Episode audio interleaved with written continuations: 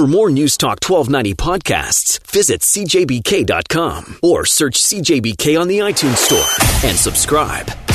Time is it now? Time is. This is the Steve Garrison Show, live from London on News Talk 1290, CJBK. What's your reaction to that story? You've been following it right from the start.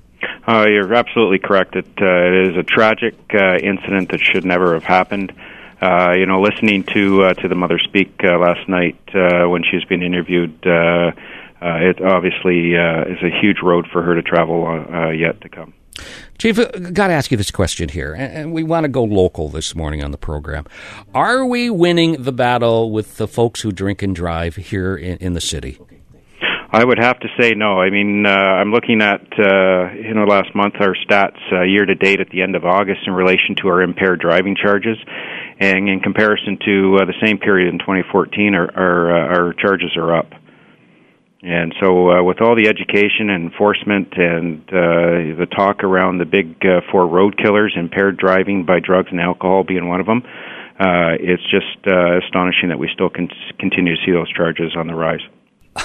I'm shocked. Can, can, you repeat that that again? If we do a comparison, uh, the the amount of drunk drivers on our city roads and streets here in the city, are you saying the numbers are up? The charges are up uh, in uh, comparing to the end of August uh, of this year compared to the same period in 2014. The charges are up. Some might say, well, maybe police are doing more ride programs, more, more stops. Could that be the reason why? Well, we do run uh, ride programs throughout the year, and uh, at the end of August, we had uh, done 20 ride programs compared to 18 uh, over last year. Uh, this year, we've stopped over uh, 9,600 vehicles in those formal ride programs.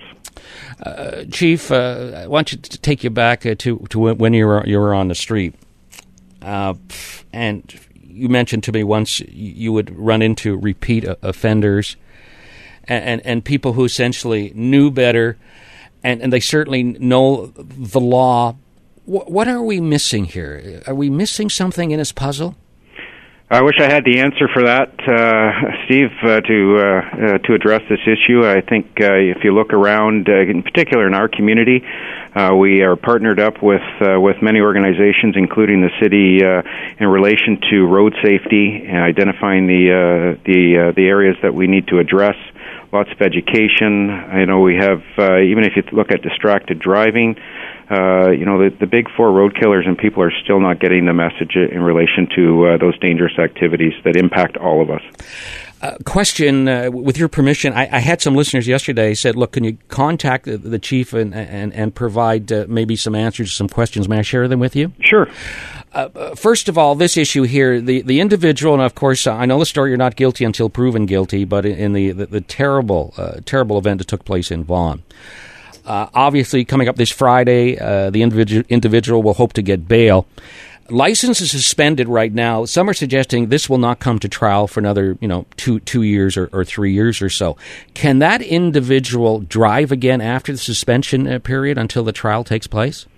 Well, in Ontario, if, if you're charged with uh, exceeding 80 milligrams or refusing to provide a breath sample, uh, your license is immediately, upon arrest, uh, uh, suspended for 90 days and then following that 90 days, uh, unfortunately, yeah, you can continue to uh, to drive until uh, you appear in court. And if you're convicted of any of the uh, the impaired driving offenses, your license is suspended for at least one year. So they can actually drive again after 90 days. Yes. Uh, another question from a listener asking about the issue about the responsibility of people who run bars and, and restaurants uh, once somebody is, is arrested with, uh, with, with impaired, is there any? Uh, I guess uh, I think what this listener was mentioning. Do you retrace that individual steps to find out exactly who served him in that restaurant or, or bar and how many drinks they had? Well, part of the process, uh, there are a series of questions that are asked of individuals that have been arrested. It includes where they have been drinking and how many drinks that they have received. That information uh, is shared with the ministry, uh, and uh, as part of the study, at looking at impaired driving. Police Chief John Pare here on News Talk 1290. Our time now 929. Chief, I know you've got to go into the meeting. I'll let you have the last word, sir. No, I just uh, you know there's no excuse for impaired driving, and uh, you know as, as people need to uh, to look at other options that are available to get home safely and not impact the lives of everybody in their community. Sad story from the weekend. Very so. Uh, Police Chief John Pare here on News Talk at 1290. As always, Chief, thanks very much for your time. Thanks, Chief. Take care now. All at the same time. Turn us on. Now give me the details. First thing in the morning. News, traffic, and weather. And so much more. First thing with Mike Stubbs and Lisa Brandt. Weekday mornings on News Talk 1290. CJBK. Sounds great, right?